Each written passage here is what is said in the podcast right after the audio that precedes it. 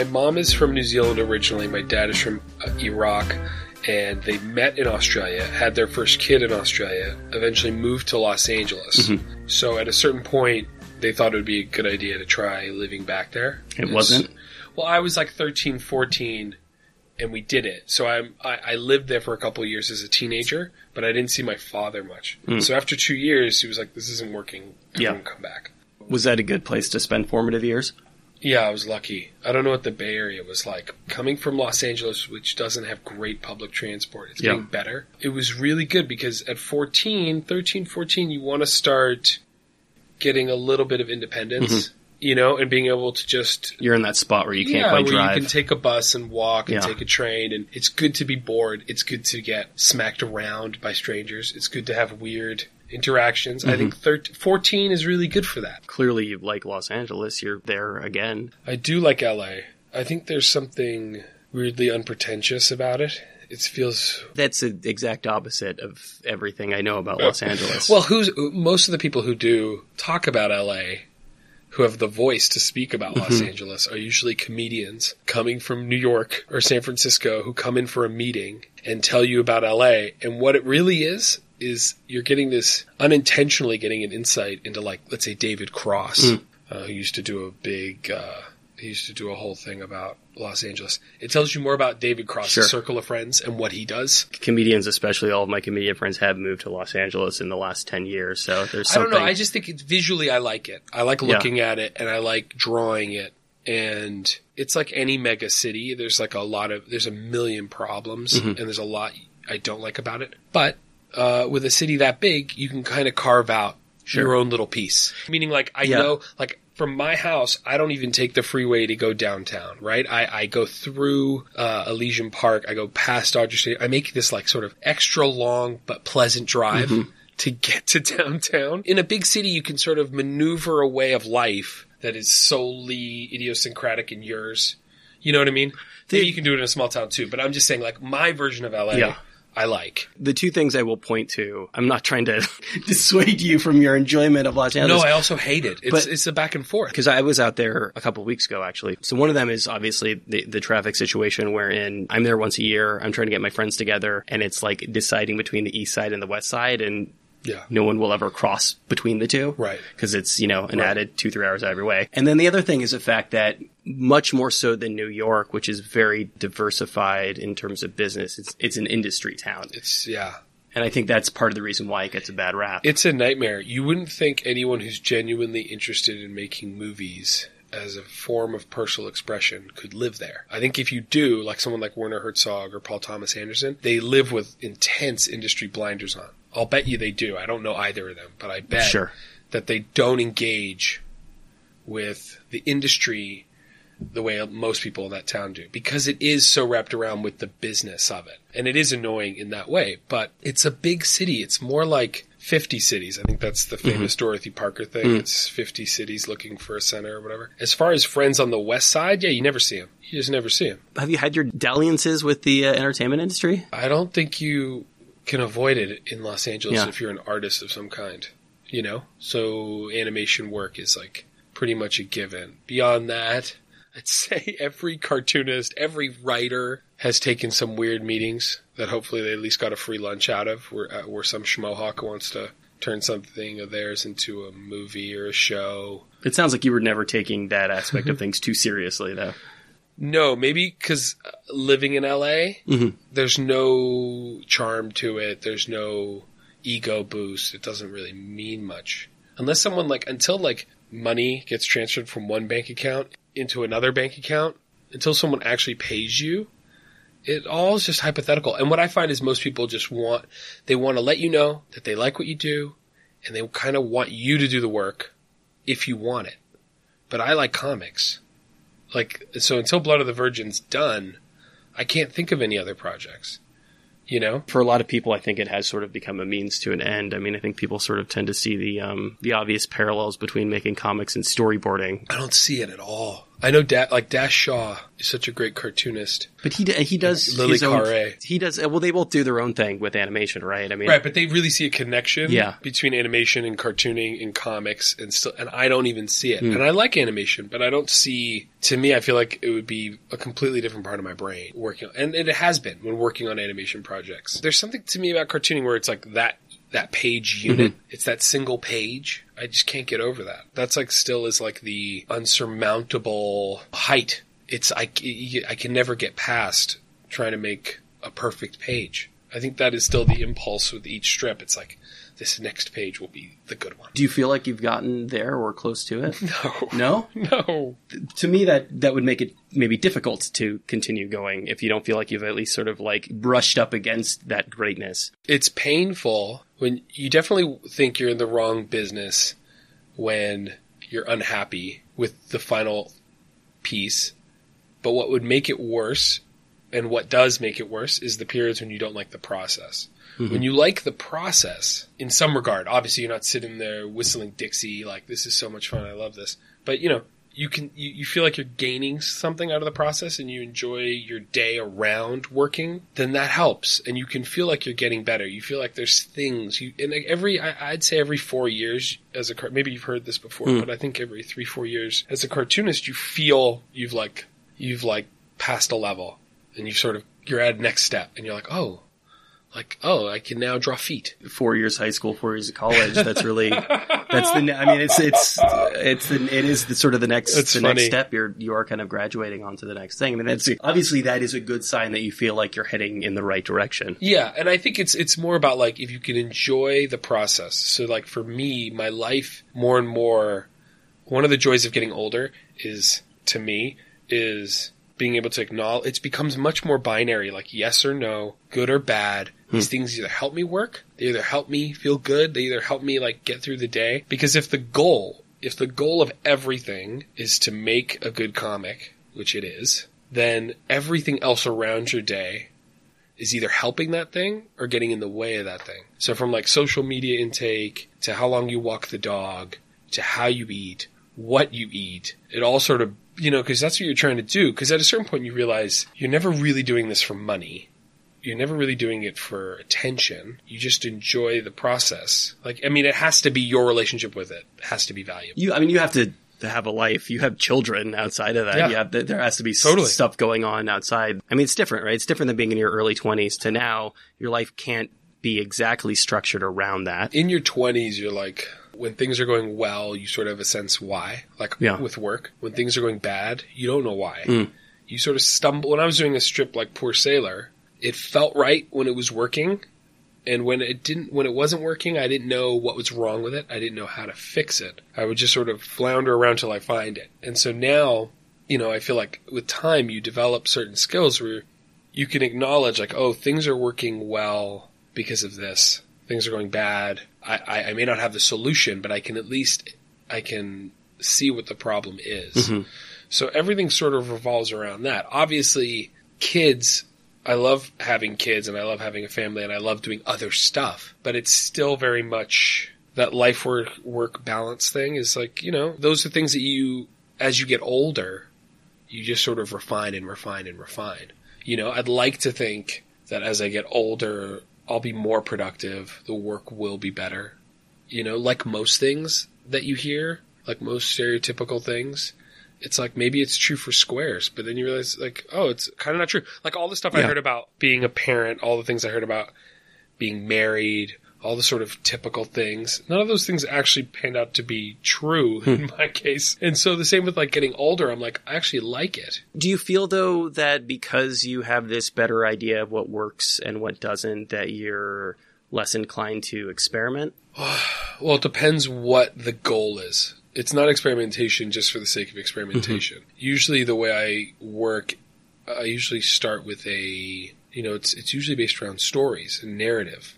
So you're experimenting because you're trying to find a way. I know like, um, Adrian Tomine, at least what he's told me is that he'll change his process from story to story. He's still constantly f- trying to find hmm. another way of working. I don't know if he's trying to look for the way or he mm-hmm. just likes to switch it up. For me, because there's so many distractions throughout the day as a father and uh, with other jobs and things. I'm trying to just like refine a system that gets me in the chair and productive. You're trying to expedite the process or cut cut out the unnecessary fat. In this case, unnecessary fat would be indecision Yeah, and but uh, not not making shortcuts with the comics themselves necessarily. yeah, like I've I've learned. Uh, I recently did a job. I got to do a story for a magazine where uh, I wrote the piece. I owned it. They just gave me the subject matter. They wanted to run it, and it was a well-paying job. In many ways, it's the ideal cartooning gig, right? And I realized I did not enjoy the process, and I wasn't enjoying the process. And so when I thought about it, I realized it was because I felt that there was this other pair of eyes over my shoulder waiting for it. And then not only that, I was only working as hard as what I thought they might want. Whereas with an issue of crickets, the standard is my standard, which is its own weird thing, but it's when I'm doing an illustration or doing anything for someone else, I'm I'm not even thinking about my standard. I'm constantly aware of another person. So it's a it's a problem I have. somebody else's name being on it or being in somebody else's magazine, you feel like you're doing kind of the bare minimum of what they expect. Not the bare minimum. I'm just constantly trying. I'm, um, I have anxiety based around making them happy. I think Susan DeWitt has talked about this, mm. where she said, like, for her, she only will give something to uh, a magazine or, or, or an anthology if it's already finished, something that's already done, because she can't work with these sort of overall things. And it's not that I can't do it; I can do it, and you can sort of work through it. Mm-hmm. But I've learned, like, I don't enjoy that process. Some artists like having really intense deadlines and they thrive on getting as much out as possible. And for me, it's just, I realized slow and steady. The only, because there isn't any reward except the piece itself, if, if I take a shortcut on the page, it always bothers me forever. So it's just, I, I've developed a weird process where I just like to work on it till it feels done. People need deadlines in order to actually get anything done in order to sort of Yeah, motivate I have a themselves to get out and- deadline. I give myself a weekly deadline, and I usually send my finished page to one or two friends, Mm-hmm. and I feel like that's my got to hit it by Friday night. They're expecting it, quote unquote. So you've got them at a point where they've sort of become your nagging publishers. In a way, it's just a way of like, look what you're saying. Those Yeah. own personal deadlines of like, you know, in the shower in the morning, you'd be like, today the page has to be penciled. It has to be done today. Today it has to be done. And once you sort of lock that in in Hmm. your brain, the whole day revolves around whatever other stuff is happening. That page getting penciled has to happen.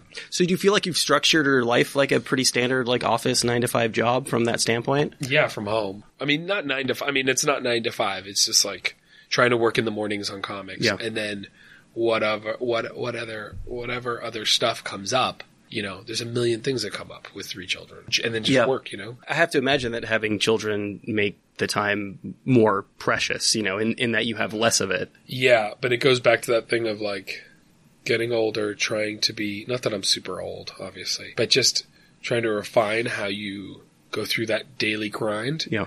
and enjoy the moment and be present. I know that's such a dumb thing and people say it all the time, but I don't know, man. I feel like I spent the last 20 years looking like ahead constantly mm-hmm. and it's only in the last 2 years where I'm constantly just going like, wow, like right here, right now, it's just like perfect. This is so good. In the early days, did you feel like you didn't enjoy the process in the same way? I definitely didn't. I, I still look. It's very hard. I don't feel like a natural artist, and I don't feel like I, every single page is blood from a stone. It's not easy. I keep hoping that I'll come up with a story where the visual style that best suits it is like Wizard of Id, you know, mm-hmm. and maybe there will be. But right now, the stories I'm telling are so dependent on setting and mood that they're just. I, I, it's just so not my natural. None of it feels very natural. But I, I'm committed to just doing the strip. Do you think that being an editor yourself, that having done the anthology for as long as you have, has given you a better idea of what editors are looking for? No, No. not at all. I mean, obviously, your relationship to the comics that go in Kramers are different than what somebody in a magazine is looking for out of a product. I mean, as a cartoonist, my you know, I can talk to contributors, and they feel like they're talking to someone who knows what they're dealing with. So it's a little bit different, but it's it's uh, you know, it's a malleable, constantly shifting thing depending on the artist. You know, there's no standard way of sort of dealing with it. Was it this idea of life getting in the way? Is that why it's been so long between nine and ten? No, Kramers is a weird thing where, and I'm sure every editor knows this, but it took me a long time to really feel it. Hmm. Is that like an issue is only as good as the material you get. So you're just like waiting and building it slowly but surely. And you know, I was hoping it would come out more regularly. That's what I wanted because I think that's what comics kinds of need, kind of needs right now. But it took two years. It took a while. Whatever. I know it's a year late. I assume at a certain point, um, solicitations get a little bit easier once people realize what the product is. But it sounds like things have kind of slowed down in terms of people handing in, in work for you. I mean, you get stuff. Some stuff just comes in. People send you stories that they're working on, and that's always. I'm always grateful for that. It's just sort of assumed on their end that there's going to be another one. Kind of, but they also don't know the format. So people will just send me work, and they'll be like, "Hey, I did this. I don't know if you're doing an issue. I don't know the format of the issue, so I don't know if this is a good fit. But you know, take a look." And you know, I there's so many artists that I respect and like, and then it's just a matter of if it'll fit in this particular book, uh, depending on the size and the sort of feel of the whole thing. That's an interesting aspect. I mean, obviously, again, there's the limitations of the format itself, the dimensions, things like that. But at what point does that feel become clear? At what point does the sort of the, do you figure out the thesis statement for the next volume? It's interesting. With this one, I didn't even want to give people page dimensions initially. I was like, I don't know, just can you just just like it'll be like magazine like In that you didn't know what they were going to be. because I didn't want after the last couple issues, I did not want to be locked in on a format without knowing what the content is. Usually, content is first, then form. You see the comic and you go, "Oh, this needs to be a big book. This needs to be small." With the last couple issues of Kramers, not nine, but with the huge one seven and the small one eight, it was format. It was coming up with a format first and trying to fit stuff into Yeah. this mold, and it was very difficult. With this, I knew I wanted to work with certain artists, and it was really just going like reaching out to them and saying, "What do you reckon? Do you want to do it?" And once people jumped on board, it was finding that size. I like the size, and oh, I mean, you know, I like that it was exactly raw size. Mm. So I thought it was nice to sort of connect it to that heritage a little bit. At a certain point, you hit kind of a, a critical mass. You've got a few of them in, and you're like, this is starting to shape up in a certain dimension. Yeah, that's right. And it starts to build, and then you start cutting stuff as well, because you start feeling like, oh, this isn't actually. You're not doing. It's not serving the book. It doesn't serve the artists because now the context is shifted a little bit. It's changed. So you do start making changes, and then there are certain things where you start building a sense of it. And then, like working on my own fiction, I never know what the themes are up front. I'm sort of just blindly going on a on a a notion, Yeah. you know. So I knew I wanted the book to start with some sort of text piece about comics, and so I was looking for something. But you know, it's very it's hard to pinpoint exactly what. And so that's throughout the whole process. You start thinking like, oh, table of contents. It should go in the should go in the back we can put something here. And you- you start building it. And then of course as soon as you get the copy back in hand you're like oh this whole book is about my dad or whatever. You know, now that you've got some distance, now that it's coming out, what's the theme? well it's not nothing is explicit. You want readers to sort of see these various mm-hmm. strands and try to build connections between them You don't want to spell it out for people. no, no, I don't. I don't mind talking about it. I feel like I'm. That's if people are listening to a podcast, then Sure. they want it sort of broke down. But I definitely think it's about being a cartoonist. It's about having a love of comics, hmm. a one-way love. You know, it's like it's a relationship that gives nothing back in many ways as a reader and as a maker. It's about there's a weird thread running through the book of like economic uncertainty there's like money is like a thing, which I thought was really weird that I hadn't noticed when I was. I didn't notice it explicitly when I was putting it together. Do you feel that that outside of this book itself, that that was there was something happening in the zeitgeist that that cartoonists are just kind of writing about their their stress, their anxiety around surviving? Maybe. Obviously, that's you know these are conversations we've been I having know. forever. I know. I don't know because with the last two, there was so much war stuff that I was just like, I guess that's always been a theme in comics. Maybe that's always what people go to. But this one, there isn't that much violence. It's a lot of like economic, weird economic stuff. Will Sweeney did a comic where a guy who works in a factory, there's like a visiting dignitary. Mhm. While he's showing the dignitary how this contraption, the contraption where he works, where all he does is cut a pipe. This is a very fantastical psychedelic story, but ostensibly that's all the guy does. Yeah. He cuts pipe into one particular size, and he's showing the guy, and the guy says, "What does that button do?" And before you can tell him to stop, he cuts off the guy's hand, and then they just keep walking on the tour, and the guy spends the rest of the story looking for his hand. That was like super explicit. I was like, wow, this story kind of gets to the heart of like what a lot of stuff is going on. Because there's a Matthew Thurber strip on the belly band right as you open the book. And that's the thing about, you know, someone asks an artist, do you have kids? And he's like, of course not. Are you crazy? Yeah, it's just a running thing I noticed, but only recently. I don't know that things feel on, on that front when it comes to sort of the, the creative economy or whatever, that things feel that much more dire than they did 10 years ago. I mean, it feels like we've been at this point for a while now. Well, definitely people in the arts have been here for a long time. I think it's now the rest of the world, like musicians. Mm-hmm. You know, like when people start talking about streaming and how they can't make it, make any money from Yeah. their music, I'm like, well, welcome to our world. Yeah, as I mentioned to you earlier, I was in LA for this uh, video game show. This Yeah. is a conversation I'm having now with video game publishers. Is that a thing in video games? It's going to be in the next couple of years. It's going to be because you know, obviously, like everyone's talking about how video games are the most popular form of entertainment. There's all this money to be made, but now conversations are being had around streaming services and gaming. Those are being launched this year. So the idea of making pennies on the dollar for publishers, that's going to be hitting them as well. I mean, for for better or for worse, the arts are always kind of at the tip of the spear. Yeah, yeah. I don't know. It's a it's a it's a freaky thing. I can't. It just goes back to like uh, you know, you read history and you look at the New Deal and you look at all the things that are put in place to take care of the workers Mhm. and the working class and to build a middle class and how all that was eroded from like the day Reagan came in. And, you know, I don't know. I mean, it's got to turn at some point.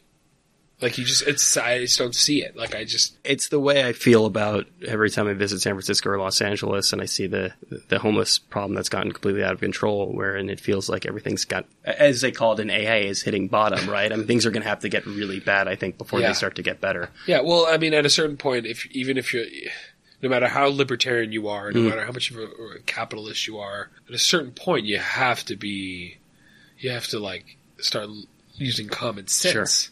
Like it's just not working. Like, Yeah. It's just like, Yeah. like it doesn't, like a society can't work. Uh, It can't, it can't function if so few people have all the money. Like, you know what I mean? Where Yeah. there's that huge disparity. yeah. But we're not going to solve it here. When you start having kids and you start thinking about economic security, does that does that make you rethink the career as as a cartoonist? I figure I never looked at comics as a way to be the sole the sole way to pay the bills. And I looked at when I consider any of the writers that are meaningful to me, they never made a living solely from their Mhm. writing.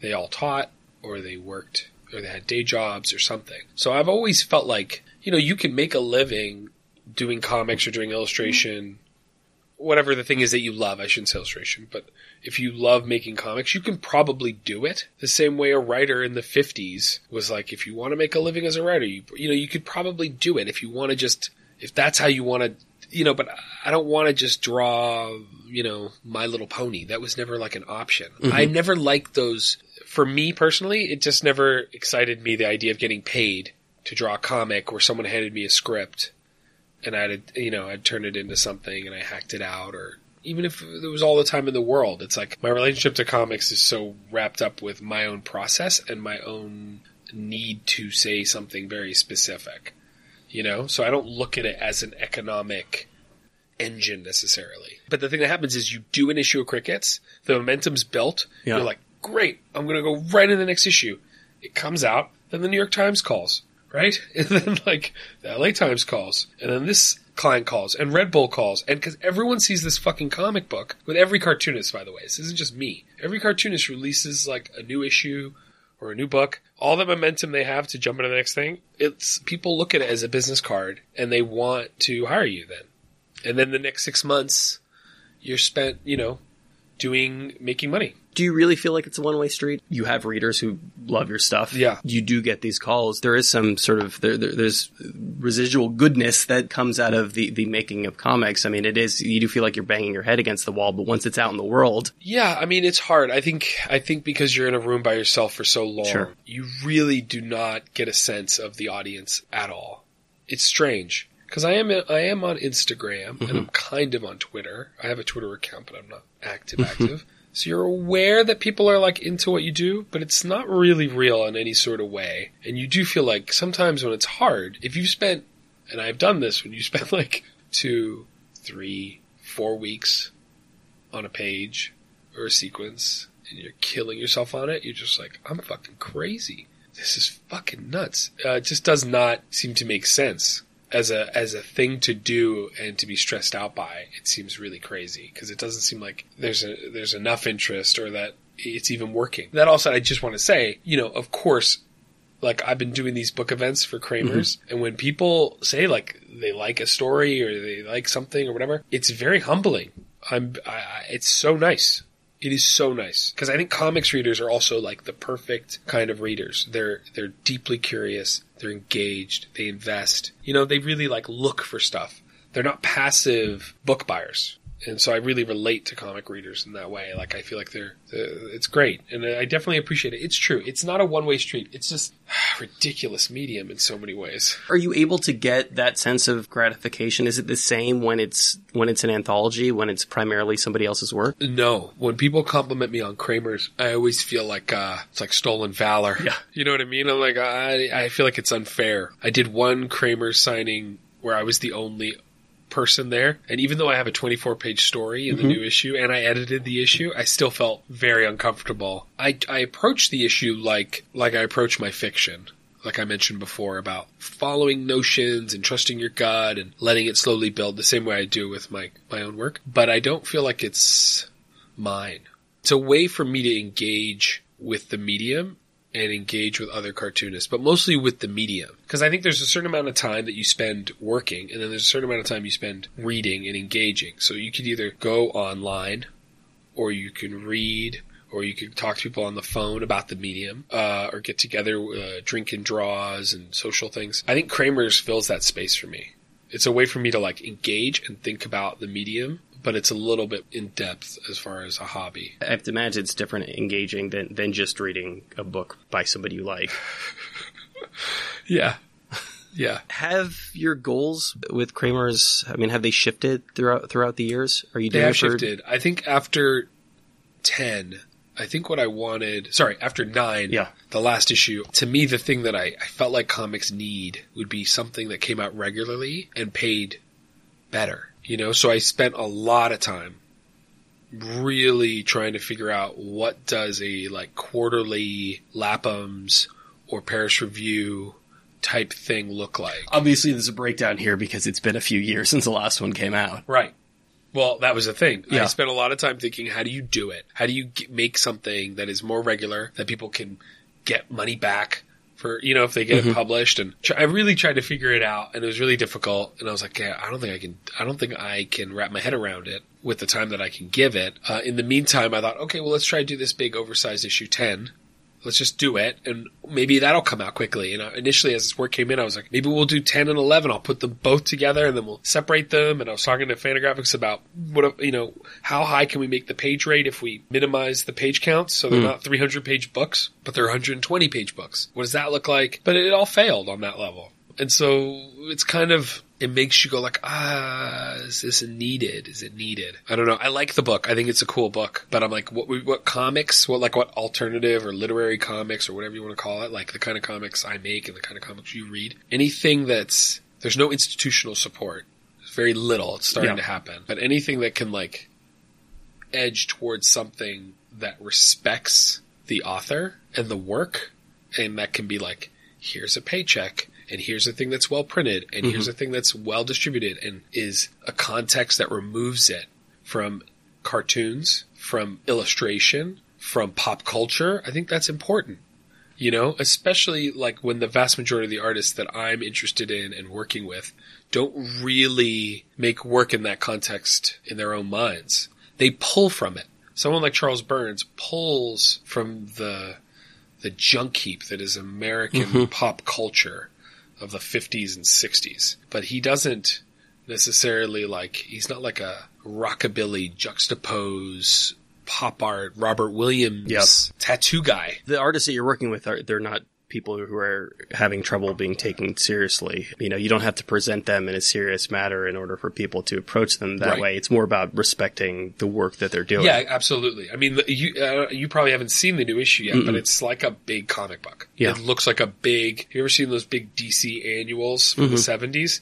It's like that. I'm reading Wonder Woman with my daughter. It's like same size, eleven by fourteen, big and shiny. Is it pulpy in that sense? The interior paper is very pulpy, actually. It's uh You've, you've sort of done a 180 then, in a sense. Yeah, well, the thing is, I think, I think, and I've never really been able to parse it exactly with Kramers, but I think that when it works, is that it feels very, it feels like it's the whole book is connecting the current moment of comics Mm. to its history. And that it's part of a continuum. And if we think of this like river of literature and this river of art, and you just want to contribute to it, and you want to throw in, and so I think Kramers at its best, and it it, it feels like uh, it has a connection to all the comics of the past that felt personal and idiosyncratic. You know, like you know, like other art comics from George Herriman through artists of the '60s and '70s, '80s, and I think you don't have to make the book look literary. You don't have to make the book look serious. You know, whatever that means. You don't have to get like a Swiss designer to put it together. It doesn't have to be a hardcover. But it means that the work has to be presented with integrity, you know, and it has to, you want it like, if you're going to have typesetting, have the typesetting work. Have everything conform to the rules of whatever you're working with. It's definitely a distinct approach from most anthologies, right? I mean, in most anthologies, the, the publishing is kind of an afterthought. Seems seems to Hmm. I don't be. know. I mean, I they, don't you know, know. they seem to like, or at least traditionally, when you see sort of collections of work in comics, it's not presented as an object in and of itself in the same way. Right, right. Yeah, I don't know. I mean, for me, the the the the sort of evergreen inspirations are Raw, Weirdo, the Smithsonian book. Uh, There's something about just flipping through a big book or a big magazine and just that variety of content. And then I feel like they age really well. I love looking at old magazines for that same reason. I love looking at ads and letters pages and I love the juxtaposition between all that stuff. So as far as new anthologies, Mould Map is kind of amazing from England. That's kind of incredible. Speaking of Raw and Spiegelman, it's some, you know, something that he talks about a lot is, is the importance of the, the book as a physical object. Hmm. And certainly when Kramers was really coming into its own, it was a time when everything was moving digital. I mean, how much were these formats a statement of the importance of the, the physical print object? I wasn't thinking about digital at all. I think you can really go to like Acme number one. It's like, it's like, you know, before Christ, after Christ, you know, Yeah. it's like before the fall, after the fall. After Acme one, it, all comics are going format crazy. You know, if, if, if Chris Ware has contributed one thing to comics, it's that everyone was like, oh yeah, you can kind of make the format be a part of the content. And I've always just tried to find formats that made sense for the issue. For the most part, it, I know it doesn't seem like it, but almost all the issues are like just slightly, they're like squarish, slightly above eight and a half by eleven ish. Mm-hmm. You Just know, at a different scale. well, there was the super big one, but that was Yeah. because I was trying to do the page of new. I was trying to. We did an issue. I feel like I should explain to people, but uh, I thought it would be interesting to do an issue where every where it was the same format as the original newspaper size. But it's kind of a ridiculous size because you can't even take in the page. Like I don't think people read the newspaper that way. I think they folded it two Yeah. or three or four times. A newspaper doesn't have the weight to it. Right. So you can't you can't lie in bed and read that issue. Lesson Kramers learned. Probably without without concussing yourself. Yeah. I, I got the idea that in the early days, a big part of the reason why the anthology came about was as a way of kind of showcasing a lot of these, uh, at the time, still relatively underground people. I mean, obviously, when you've got Kim Deitch or Dash Shaw or any of those people in there, these aren't people who necessarily need that exposure. And, and the people that you're selling Kramers to aren't going to be people who don't, like, Right. already know them. Yeah. Yeah, that's true. And at a certain point, I realized, like, I don't think I care who's in it. It can be someone that's We can include people who are, who are being published often, as long as the story is fantastic. You don't care who's in it from the standpoint of you don't care how much exposure they have. Yeah, Okay. like meaning I, I don't. I think the end. If we go for if we start at the end, which I think is like my usual way of working. I go, okay, what's the end goal? If a great collection of short comics is the collect is the goal, then you then you go okay. Where can I get that from? I don't care who I get that from. The book starts, the inside front cover of Kramers 10 is by Noah Van Sciver. Noah is like one of the most prolific cartoonists. He's not having trouble getting published these days. Right. But when I said, hey, do you want to submit? Yeah. It wasn't, there's no guarantee of being included. Mm. It's just, hey, if you have something, you know, this is the format. If you think you, you got something that fits at the size, send it in. He sends me a comic It's like, it's one of those one in a thousand. You know, you read Peanuts and you'll read Peanuts and it's like, good strip, turn the page, good strip, good strip, good job, Schulz, good job. And then every once in a while, he, he like slaps you in the face. Yeah. It's so good. And it's great because he has done hundreds of good ones. Mm. So I, I looked at Noah's like that. I was like, Noah's is always great, but this is amazing. You think Kramers is in a place now? It, it's it's well established enough that people are going to be saving that face slapper. No, I don't think so at this all. was just lucky. I think it was lucky. I think Noah's just on a roll and he's just working. And I, he could have said, it's very possible that if I asked him a week later, I would have got hmm. something else completely different. I mean, though maybe if, if we talked to him, he'd be like, no, I, I, that was the best trip I've ever done. But you just sort of, so you just go from that point of like, I just need to get great work. It can be from someone who's actually people don't like anymore. Who has fallen out of favor? I feel like we've definitely done that. We've run people that people have kind of, you know, washed their hands of and been like, you know, take a look at this. This is an amazing comic by someone you haven't read in a while. You feel like you're taking it comic by comic. Comic by comic, there's definitely an added on top of that. There's another level of like, yes, what you were saying. If there's someone who's who has not ever been published, let's say in color, or has not ever been published by another publisher, that that's a nice added sort of element.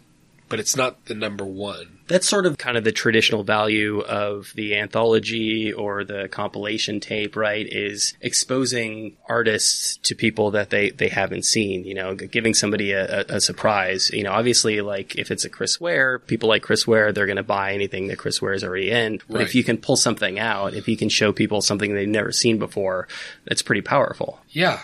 I mean, I know that, like, for me, picking up an anthology as a teenager, or even now, Yeah. but especially when I was younger, you pick up an anthology and the first time you see, like, an Al Columbia. When you were younger and you, and, and you, you know, you only have 15, 20 bucks, Right. you buy the compilation tape. Right. I got uh, Raw, the big Raw with the Kaz cover out of a $1 box Mm-hmm. at a comic book convention in LA. They must have printed a ton of those. They must I have printed those everywhere. That's so funny. Yeah. But I remember flipping through it and like first time I saw Gary Panter's work, Mm-hmm. first time I'm seeing Spiegelman's work, first time I'm seeing all kinds of people.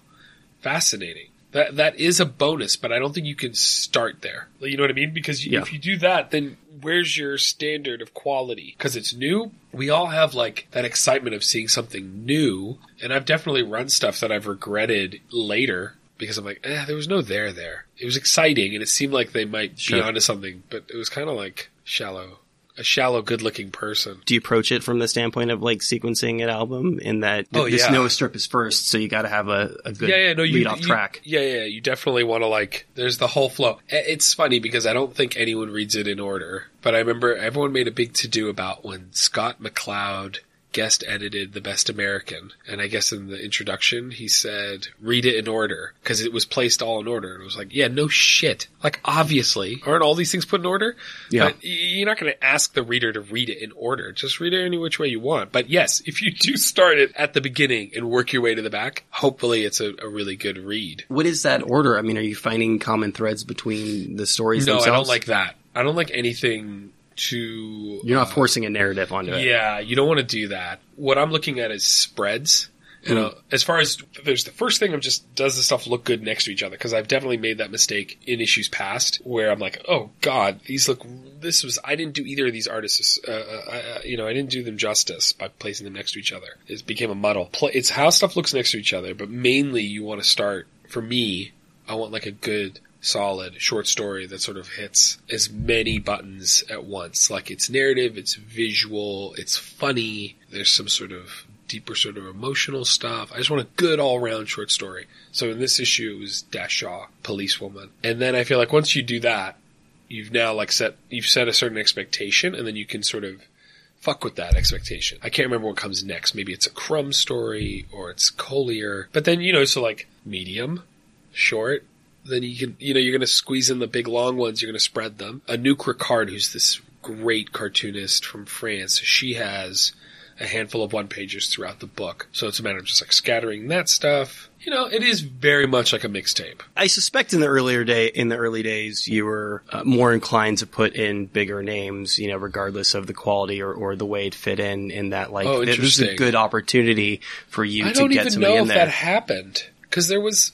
I don't know if that happened. Yeah. I think the big issue, the big tall book, was the only one that you could ask really big names. Purely, you could ask everyone because it's like at that size, everyone's new. They're all fresh at that size. But overall, I don't know. I mean, the truth is that all the people I've asked who are hard to get, or who have never been in it, or it took years to get them in it, were Mm. not necessarily big names. Debbie Drechsler, for example. You know, I would love to get Debbie Drechsler uh, in the issue, in one of those issues. Uh, Sherry Flanagan was someone I was talking to for a while, and then we finally got her in issue ten. Was it ever difficult to reject people? Well, it sucks. Yeah. It sucks because you want to believe that there's a common respect and understanding that if I've asked you that I'd like to see something, that it's not even it's not even an issue with the story on its own terms. You're not approaching anyone who you don't want to see in the book. Exactly. Like you try to start from a place of like mutual respect. Uh, We like each other's work. I like your work. I'm asking you to submit something in the hopes that it fits into this thing. This thing is a particular thing, and hopefully the thing that you're doing can fit into it. If it doesn't, it's still a bummer to be like, I like, cause it's Yeah. always good, cause I like the person's work, but it's just not, sometimes this, something that's good isn't good in all instances. Is there an understanding in your own mind and in your own life that you're just gonna keep doing this? This is the last one, I think. I think so. really. I think so. I don't. I didn't. I haven't made it like a official, and I don't want to make it official because something might come up Yeah. where You don't want to do a Rolling Stones. I don't want to do a Rolling Stones. But I, I, uh, I think I really want to hone in on my own work as much as possible. Let let me ask you this before you before Yeah. you continue. Have any other issues felt like the last issue? Uh, no, this is its own sort of thing. I like this one a lot. It's it's it's slimmer than a usual Hmm. issue, I think, but I think it's I think it's solid. It's number ten. It's like twenty years this year, next year, right? Yeah, twenty years. Yeah. when I was eighteen. So it's is it those milestones, or it's just your own life is kind of taking precedence now? I just think I think it's there. You know, you wouldn't you wouldn't expect it to be hard, but it's actually super hard to make the anthology, and I think that there's other editorial opportunities. There's so many books that I'm interested in making that are with individual artists who are either alive or dead. There's other weird projects that I want to do, uh, and I just think like like what I was saying before, what I think comics needs like when I think what my myself included, I don't know if, if if Kramers is the best avenue for that. You know. That said, I think the issue's really good, and when I look at it, I'm like, I want to make another one. but you know, who knows? Right now, I got to just focus on finishing Blood of the Virgin. You know, I've been on that for 12 years, and I'm like, what, a year and a bit out, and I'm just like, let's just focus on that. Maybe another Kramers happens when that's done, but I don't know.